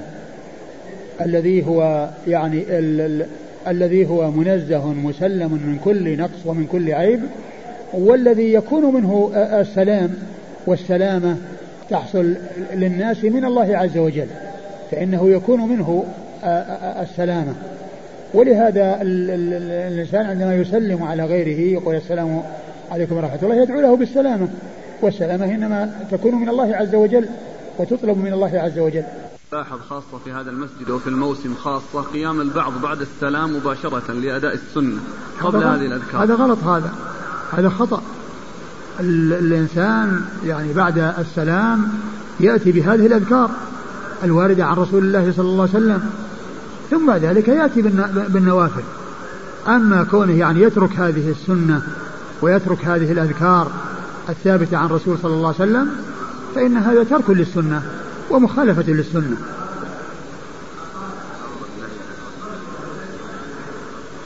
إلا إلا ورد. يعني حتى يتكلم الإنسان يعني حتى يتكلم الإنسان أو يتحول. قال رحمه الله تعالى باب في الاستغفار. قال حدثنا النفيلي قال حدثنا مخلد بن يزيد قال حدثنا عثمان بن واقد العمري عن أبي نصيرة عن مولى لأبي بكر الصديق عن أبي بكر الصديق رضي الله عنه أنه قال قال رسول الله صلى الله عليه وآله وسلم ما أصر من استغفر وإن عاد في اليوم سبعين مرة. ثم ورد أبو داود رحمه الله باب الاستغفار. والاستغفار هو من الدعاء لأن قول الإنسان اللهم اغفر لي دعاء يطلب من الله المغفرة.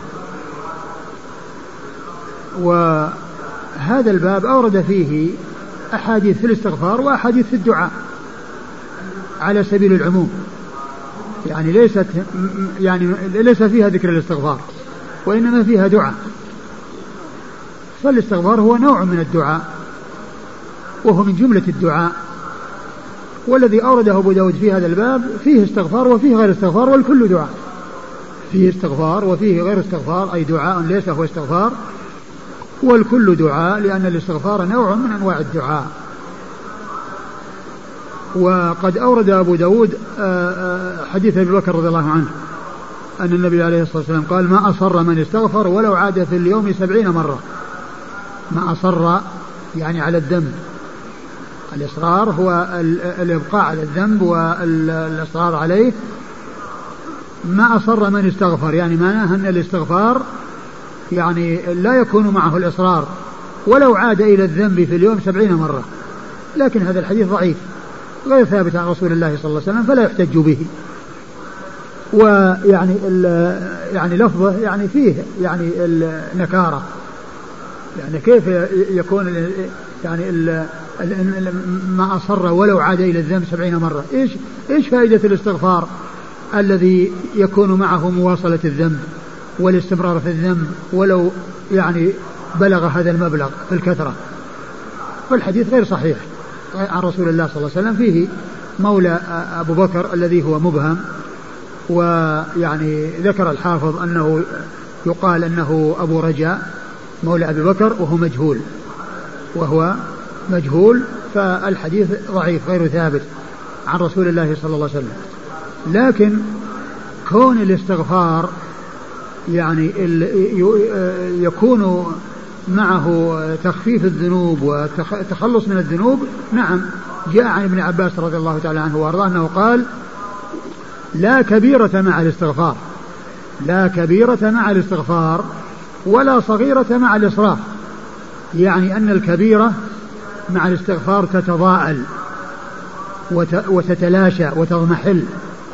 لأن كل إنسان يعني يرتكب الكبيرة ويستغفر الله ويندم يعني عليها ويخاف الله عز وجل ويندم ويكثر الاستغفار.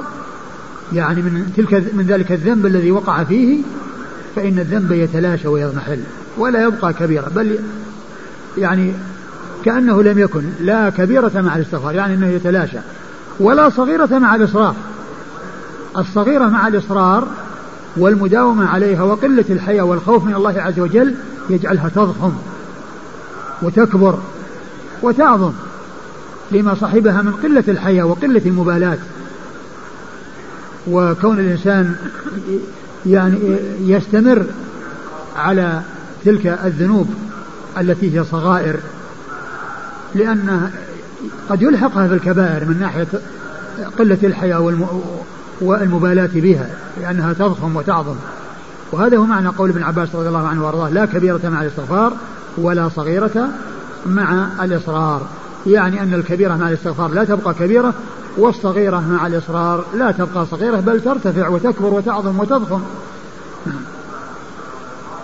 قال حدثنا النفيلي النفيلي هو عبد الله بن محمد النفيلي ثقة أخرج له البخاري وأصحاب السنن.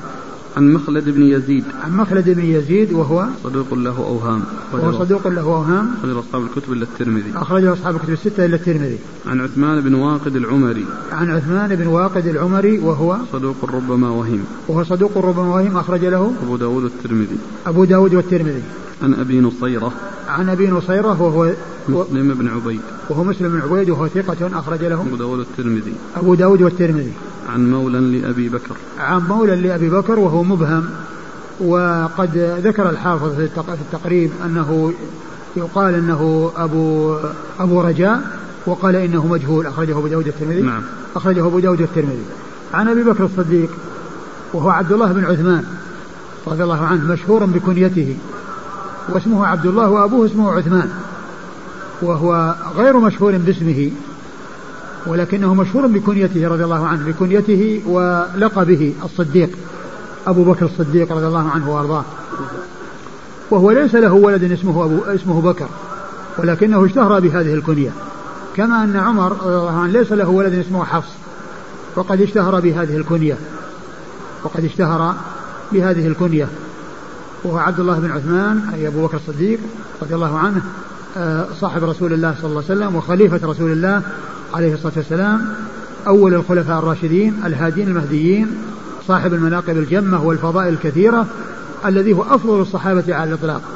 وقد قال عنه النبي الكريم صلى الله عليه وسلم مقالة آه تدل على علو منقبة علو, علو قدره وعظيم منقبته وهي قوله صلى الله عليه وسلم قبل أن يموت بخمس ليال كما جاء في صحيح مسلم من حديث جندب بن عبد الله البجلي رضي الله عنه أنه قال سمعت رسول الله صلى الله عليه وسلم قبل أن يموت بخمس يقول إني أبرأ إلى الله أن يكون لي منكم خليل فإن الله اتخذني خليلا كما اتخذ إبراهيم خليلا ولو كنت متخذا من أمتي خليلا لاتخذت أبا بكر خليلا.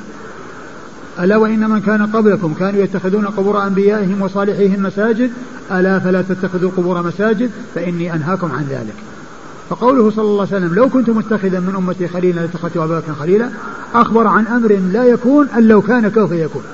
أخبر عن أمر لا يكون أن لو كان كيف يكون. وهذا دال على عظم آه، شأن أبي بكر وعلو منزلته وعظيم قدره وهو أفضل الصحابة على الإطلاق رضي الله عنه وأرضاه. وحديثه عند أصحاب الكتب الستة. قال حدثنا سليمان بن حرب ومسدد قال حدثنا حماد عن ثابت عن أبي بردة عن الأغر المزني رضي الله عنه. قال مسدد في حديثه وكانت له صحبة. قال قال رسول الله صلى الله عليه وآله وسلم إنه ليغان, ليغان على قلبي وإني لأستغفر الله في كل يوم مئة مرة. ثم أورد أبو داود رحمه الله حديث الأغر المزني رضي الله عنه. أن النبي صلى الله عليه وسلم قال إنه لا يغان على قلبي وإني لا أستغفر الله في اليوم مئة مرة. وإني لا أستغفر الله في اليوم مئة مرة. وقوله يغان فسر بأنه يغطى وقيل إن المقصود بذلك ما يحصل له من السهو. و وأنه يستغفر الله عز وجل في اليوم سبعين مرة وهو رسول الله صلى الله عليه وسلم. وقد غفر الله له ما تقدم من ذنبه وما تأخر. صلوات الله وسلامه وبركاته عليه. نعم. ليغان. فسر بأنه يغشى أو يغطى. و... وقيل إن معناه يعني ما يحصل له من السهو. استغفار النبي صلى الله عليه وسلم وما مر من الدعاء اللهم اغفر لي. هل يعني تأتي مسألة يعني وقوع الأنبياء؟ صلوات الله وسلامه عليهم في الذنوب. الكبائر اتفقوا على أنها لا تقع منهم. وأما الصغائر ففيه خلاف بين أهل العلم. ويعني القائلين بإثباتها يعني يقولون إنه يترتب عليها زيادة كمالهم من ناحية أنهم يستغفرون ويدعون وأن الله يرفع شأنهم. ويعلي قدرهم ويعظم منزلتهم.